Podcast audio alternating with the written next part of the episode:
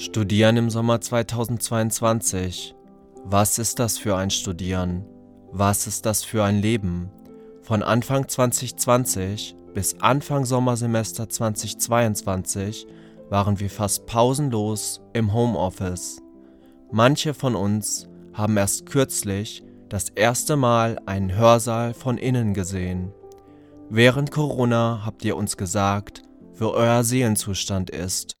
Ja, ist blöd, ist nicht so cool. Anstrengend, keine Motivation fast. Okay, es ist bequem von zu Hause aus zu lernen, aber äh, wenn man Fragen hat, ist niemand für einen da. Also per E-Mail, per Telefon oder per Zoom schon, aber das dauert halt immer.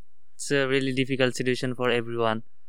Mm, we have to fight against it. Ist echt anstrengend. Es fühlt sich eher an wie Leben und lesen und lernen, aber jetzt nicht unbedingt studieren.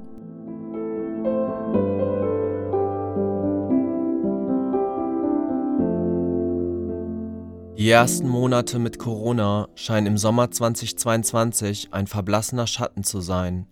Überall wird wieder durch die Hörsäle, Seminarräume und Cafés gewuselt.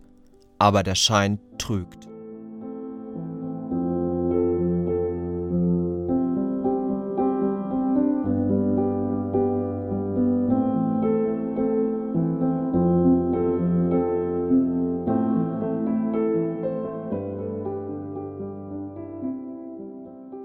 Einigen Studierenden hat diese Zeit tiefgreifende Narben hinterlassen. Julia Thonfeld, Studierendenwerk Kassel. Wir wissen, und das berichten mir Studierende äh, häufig, dass Corona immer noch ein Thema ist. Es gibt Studierende, die haben äh, möglicherweise während der Pandemie ihr Studium begonnen und haben immer noch niemanden kennengelernt. Also wirklich keine einzige Person, mit der sie zusammen äh, lernen, ihre Freizeit gestalten ähm, oder sich irgendwie organisieren können. Die freie Journalistin Pia Stendera und die studentische Mitarbeiterin am WZB, Michelle Boden, haben kürzlich einen Artikel in den Blättern für deutsche und internationale Politik veröffentlicht. Einsam und verstummt, so heißt es im Titel, und so scheint laut ihrer Analyse die Lage der Studierendenschaft in Deutschland zu sein. Also, wo kommen wir eigentlich gerade her? Also wenn wir erstmal zurückgehen, dann ist es so, dass wir schon vor der Pandemie eine Situation hatten, ähm, die in der es eigentlich nur zwei Typen Studierende gab, nach offizieller Sicht, und zwar die, die BAföG beziehen können und die, die BAföG eben nicht beziehen können. Das heißt, es gab schon vor der Pandemie echt ein Dunkelfeld von Menschen, die nicht genug finanzielle Unterstützung von ihren Eltern bekommen können, ähm, die zusätzlich arbeiten müssen, wo das Geld trotzdem vielleicht vorne und hinten nicht reicht ähm, und die dementsprechend ja aus dem Raster fallen. Auch schon vor Corona gab es Menschen, die mit Studium, Arbeiten und Leben kämpften. Kritiken, die auch immer wieder formuliert wurden. Einerseits sollen wir alle lebenslang lernen. Andererseits erhält aber nur ein Teil der Studierenden eine finanzielle staatliche Unterstützung. Und dann, 2020, kam auf einmal die Pandemie. Und zwar war es so, dass eben diese Studierende, die ihr Geld mit prekären Jobs, wie zum Beispiel in der Gastronomie oder im Veranstaltungswesen verdient haben, die standen auf einmal ohne was da. Die hatten nichts mehr. Staatliche Überbrückungshilfen konnte man erst ab Juni 2020 beantragen. Wer mehr als 500 Euro auf dem Konto hatte, brauchte gar nicht erst beantragen. Die Wahrscheinlichkeit, dass man mehr als 500 Euro hatte, war in diesem Zeitraum ziemlich hoch. Die Semesterbeiträge standen an. Mieten mussten auch noch gezahlt werden. Der Bundesdurchschnitt für die Miete eines WG-Zimmers beträgt 414 Euro. Da gab es bestimmt Fälle, wo man gedacht hat, oh, ist das jetzt gerecht, den abzulehnen oder ist das gerecht, dass diejenige jetzt was bekommt und der davor, den man, den Antrag, den man bearbeitet hat, nicht. Ähm, es hatten aber letztendlich ja die Studierenden selbst in der Hand, wann sie den Antrag im Monat gestellt haben. Und das konnte vor der Zahlung der Miete sein, das konnte aber auch danach sein. Timon Gremmels, SPD-Mitglied und Bundestagsabgeordneter für Kassel, war schon damals mit dieser Regelung unzufrieden. Wir waren mit der damaligen Regelung äh, unzufrieden. Ähm, Frau Kalitschek als damalige Bundesbildungsministerin hat sich verweigert, äh, dass wir dort ähm, diese Unterstützung der Studierenden in der Corona-Zeit über das BAföG äh, ähm, äh, regeln. Das wäre unser Wunsch gewesen, weil es ist ein etabliertes, anerkanntes Instrument. Also das heißt, was wir feststellen konnten oder was auch, denke ich, für viele Studierende sichtbar wurde, ist, man ist extrem auf sich allein gestellt. Ähm, man muss zusehen, wo man bleibt. Und man ist auch mit dem ganzen Stress, mit dem existenziellen Stress, der damit einhergeht, komplett auf sich allein gestellt. Und auf sich allein gestellt hatte Studi entweder die Kraft, sich durch die Formalia der staatlichen Überbrückungshilfen zu kämpfen, das Glück, sich von Eltern, Verwandten und Freunden unterstützen zu lassen, oder man musste einen Studienkredit der Kreditanstalt für Wiederaufbau beantragen.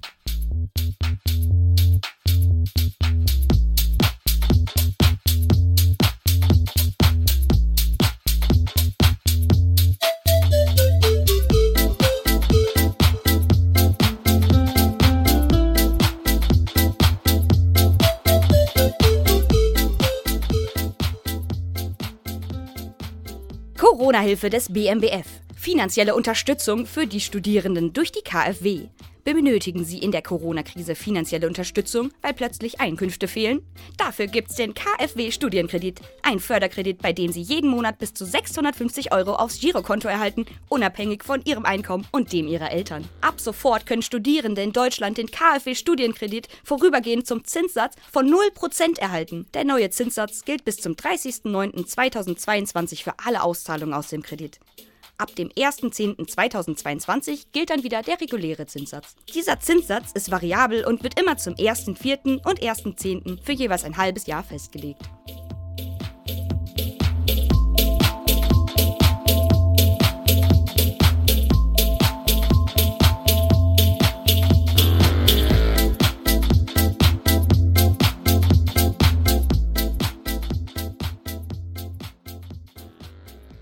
Das Bundesministerium für Bildung und Forschung hat diese Corona-Hilfe-Studienkredite aktiv beworben. Der Kredit schien für viele der letzte Ausweg aus einer existenziellen Notlage. Gleichzeitig wurde aber bei diesen neu vergebenen Krediten nur eine Zinsfreiheit bis zum 1.10.2022 gewährt. Ab dann ist der Zinssatz variabel.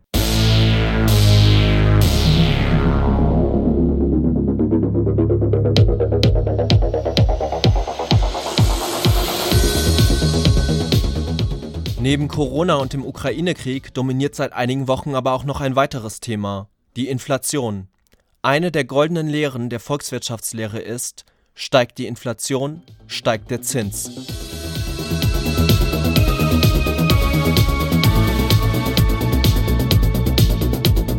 Müssen uns das genau angucken. Es war damals nicht unser Wunschmodell, das über die KfW zu machen. Ähm, wir müssen uns jetzt genau das angucken und es kann nicht sein, dass jetzt im Nachgang, jetzt wenn Zinsenperspektive steigen, steigern werden, sozusagen dann noch im Nachgang ähm, so, sozusagen dieses Instrument, was damals schon nicht das Richtige war, äh, dann unsere Kritik äh, ähm, sozusagen recht gegeben wird und am Ende des Tages die Studierenden äh, auf Dauer und auf lange Zeit noch an der, an der äh, Tilgung äh, dieses Kredites und der Zinsen äh, dranhängen. das müssen wir uns jetzt angucken. Die Entscheidung der EZB, die, die Zinsen zu erhöhen, ist taufrisch, ähm, ist noch überschaubar, aber es sind ja weitere Erhöhungsschritte sind nicht ganz unwahrscheinlich oder sind eher, eher wahrscheinlich. und es kann nicht sein, dass sozusagen dann im, im Nachgang ja, ähm, äh, dort ähm, Studierende alleine gelassen werden. Da müssen wir uns das nochmal genau angucken. Ähm, ich werde mich dafür einsetzen. Die steigende Privatverschuldung von Studierenden und ihre noch unabsehbaren Folgen sind aber nur ein Resultat der Pandemie für die Studierendenschaft. Pia Stendera und Michel Boden konnten in den Blättern für deutsche und internationale Politik noch weitere negative Folgen beschreiben. Was wir dann betrachten konnten in unserem Beitrag, den wir geschrieben haben, ist, dass sich das extrem auf die Psyche ausgewirkt hat. Also wir haben ja sowieso aufgrund der Pandemie eine extrem, extreme Lage für die menschliche Psyche gehabt, weil wir viel allein waren, weil es der menschliche Interaktion gefehlt hat, weil es Ängste gab. Viele Menschen haben Depressionen bekommen. Die Ergebnisse sind besorgniserregend. Der Freie Zusammenschluss der Studierendenschaften haben dort eine Studie erhoben, die nicht repräsentativ ist, aber doch sehr, sehr deutlich zeigt, dass ähm, die psychische Belastung, die mit der Pandemie einhergeht, sehr hoch ist und eben für ArbeiterInnenkinder, für ähm, prekäre Studierende nochmal um einiges höher ist. Von 7622 Teilnehmenden fühlten sich 49 Prozent schlecht, wenn sie an ihr Studium denken. 73 Prozent fühlen sich von Konzentrationsproblemen beeinträchtigt. 41 Prozent leiden unter Schlafstörungen. 59 Prozent klagen über Rückenschmerzen.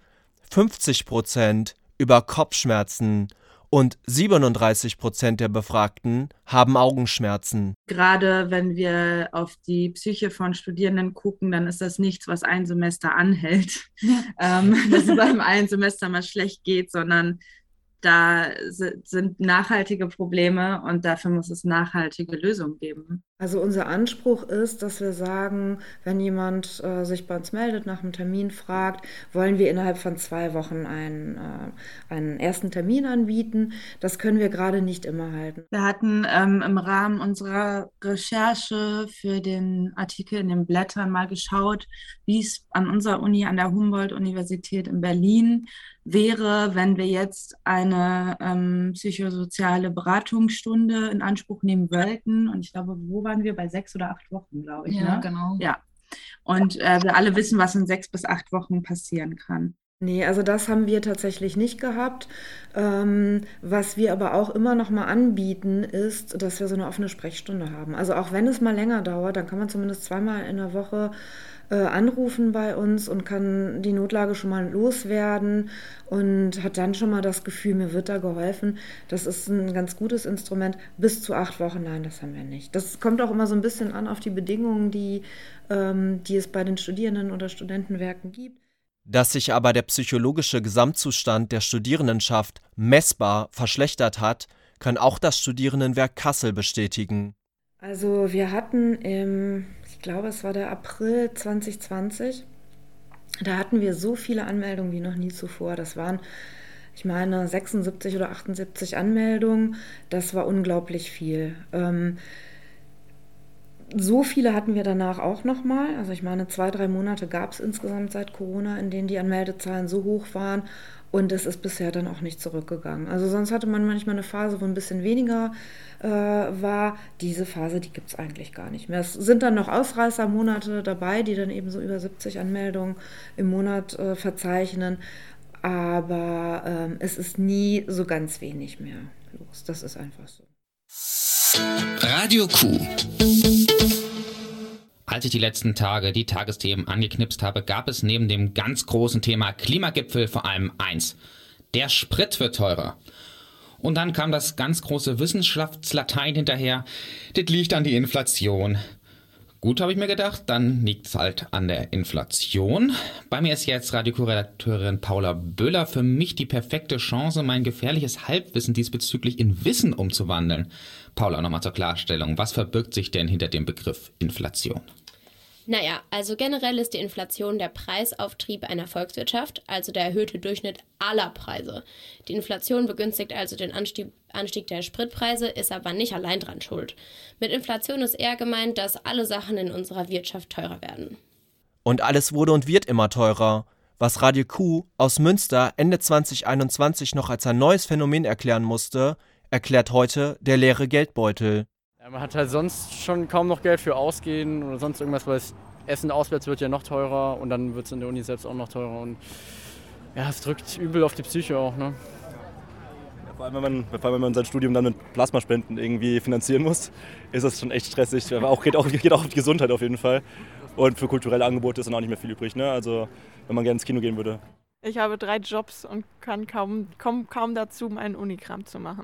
Ja, es ist sehr problematisch. Äh, also klar ist das, ist das für Studierende, die aus benachteiligten sozialen ja, Familien kommen oder ja, einfach eine niedrige soziale Herkunft haben, nicht aus Akademikerfamilien kommen, ist es natürlich ähm, eine Herausforderung, alles zu managen. Miete, äh, Lebensmittel, ähm, ja, auch, auch ähm, Lernmittel, Lehrmittel, Ausstattung. Ist schwierig. Aber das Wetter äh, ja, ist nicht entsprechend. Also wenn es Herbst wäre, würde es passen. Für Timon Gremmels und die Bundesregierung ist die Inflation ein Phänomen, bei dem man die Menschen nicht alleine lassen möchte. Daher habe man auch Hilfen beschlossen. Also wir haben in zwei Entlastungspaketen insgesamt äh, 30 Milliarden in 15 Maßnahmen gepackt. Äh, dafür ist äh, zum Beispiel auch das 9-Euro-Ticket fällt darunter, ähm, auch äh, die Benzinpreisreduktion, die wir als Sozialdemokratie kritisch sehen, weil das nur bei der Mineralölwirtschaft ankommt. Ähm, wir haben aber auch Entlastungen gemacht, wie zum Beispiel Heizkostenzuschuss. Äh, das trifft ja auch insbesondere äh, Studierende BAföG-Empfänger, 230 Euro einmalig. Das ist ein wichtiger Punkt. Von dem Tankrabatt werden die wenigsten Studierenden profitieren. Allerdings können Studis von dem 9-Euro-Ticket profitieren. Es gibt sogar Geld zurück. In der Regel wird die Differenz zum Semesterticket von den Asten verrechnet oder ausgezahlt. Timon Gremmels zufolge habe man aber noch in weiteren Punkten an die Studis gedacht. Aber auch die EG-Umlagen, äh, Absenkung auf Null, also dass man mit der Stromrechnung künftig nicht mehr den Ausbau der erneuerbaren Energien finanziert, sondern das machen wir jetzt aus Steuermitteln. Ähm, das sind äh, Dinge, die unmittelbar ankommen und die auch ähm, einen studentischen äh, Geldbeutel entlasten. Und zu, in diesem Zusammenhang haben wir ja auch, oder unabhängig davon haben wir aber auch die große BAföG-Reform, die jetzt ansteht, wo es dann auch nochmal ähm, Entlastungen und Verbesserungen ähm, für Studierende gibt.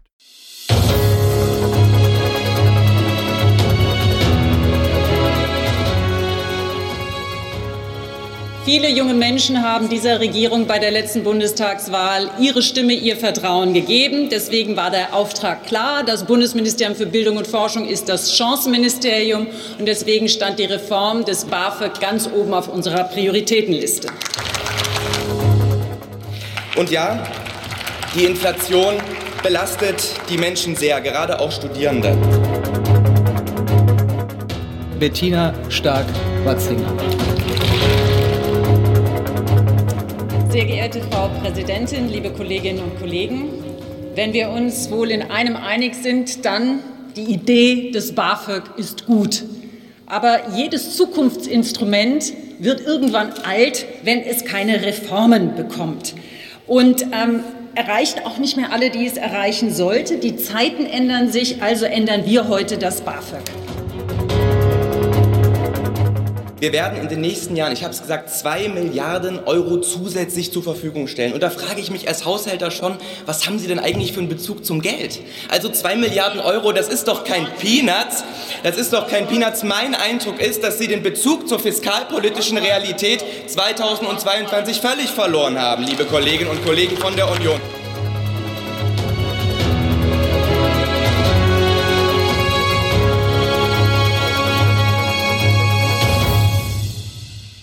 Am 23. Juni 2022 verabschiedete der Deutsche Bundestag das 27. Bundesausbildungsförderungsgesetz.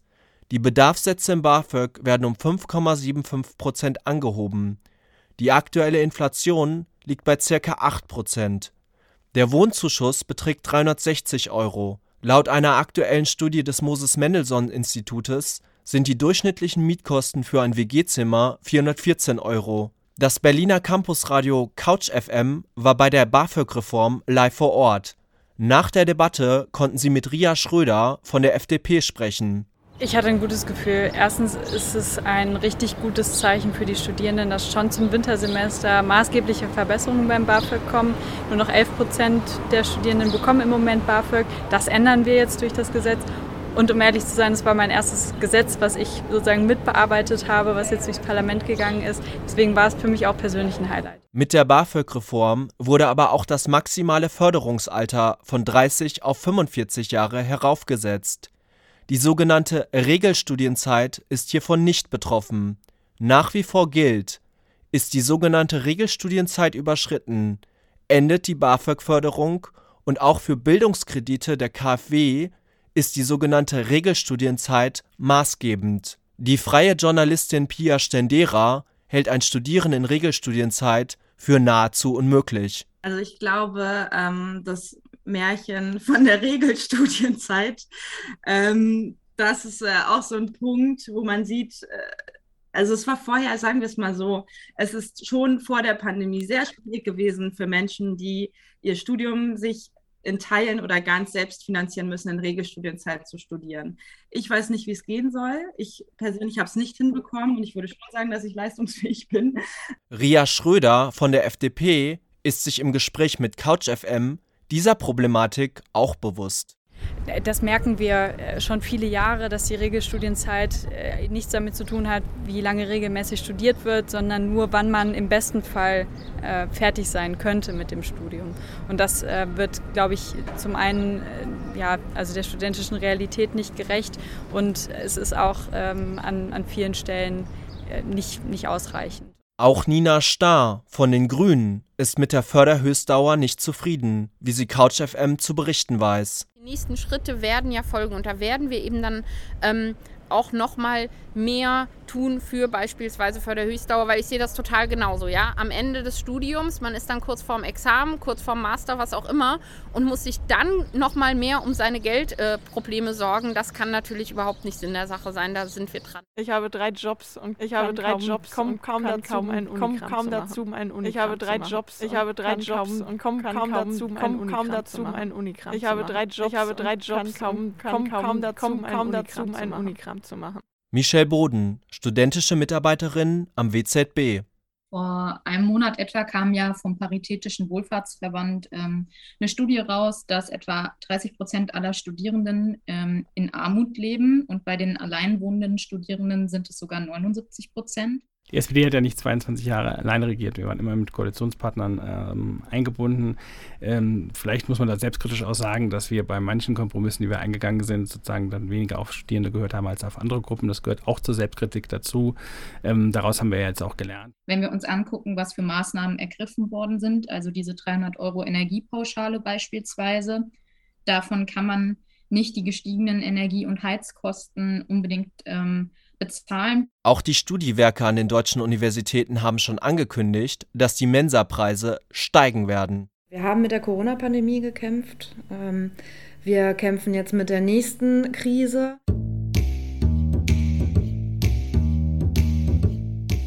Auf der Website des Deutschen Studentenwerks steht Folgendes zur Finanzierung der Studienwerke. Die 57 Studierendenwerke in Deutschland finanzieren sich aus selbst erwirtschafteten Umsatzerlösen, Semesterbeiträgen der Studierenden, Landeszuschüssen, der Aufwandsentschädigung für den Vollzug des BAföG und kommunalen Zuschüssen. Über die Hälfte der Einnahmen, genau 52,7 Prozent, erwirtschaften die Studentenwerke selbst durch Mieteinnahmen, Umsatzerlöse aus der Hochschulgastronomie oder sonstige Erträge, beispielsweise Zinserträge. Steigende Mensapreise lassen sich ganz konkret auf die Finanzierung des Studierendenwerkes zurückführen. Wenn über die Hälfte der Einnahmen reine Wirtschaftseinnahmen sind, dann sind die Studierendenwerke zwangsläufig gezwungen, sich der Marktlogik zu unterwerfen. Die Konsequenzen hiervon sind dann einfach nur noch logische Folgeketten. Steigende Einkaufspreise gleich steigende Verkaufspreise. It's the economy stupid. Wir konnten beobachten, dass Studierende schnell übersehen werden von der Politik.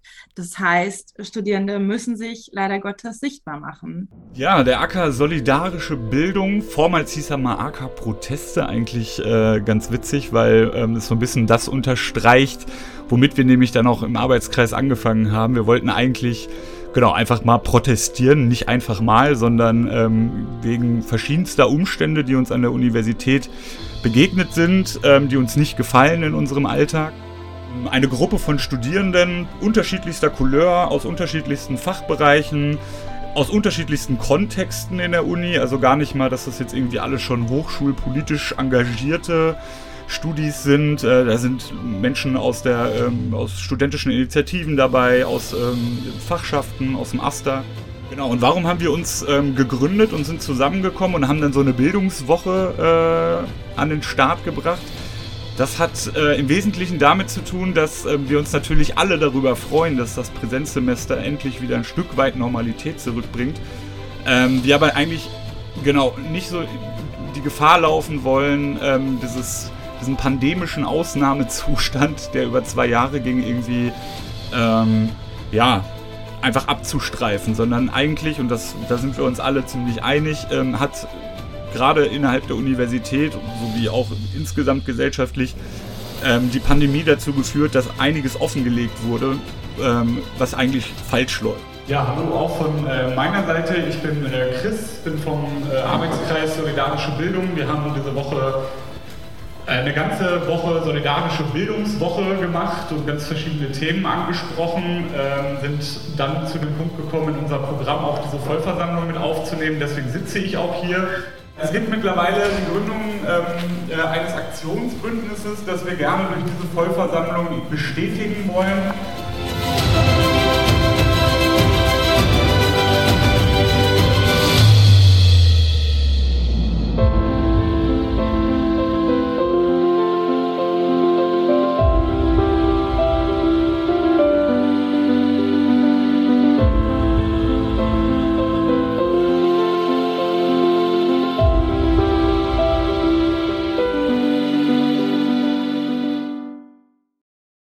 Die Lage der Studierendenschaft in Deutschland, ein Feature von Simon. Es sprachen Simon und Lisch. Technische Realisation Simon. Regie Simon und Lisch. Redaktion Simon. Musik Alexander Nakada, Frank Schröter und Winnie the Mook von filmmusic.io.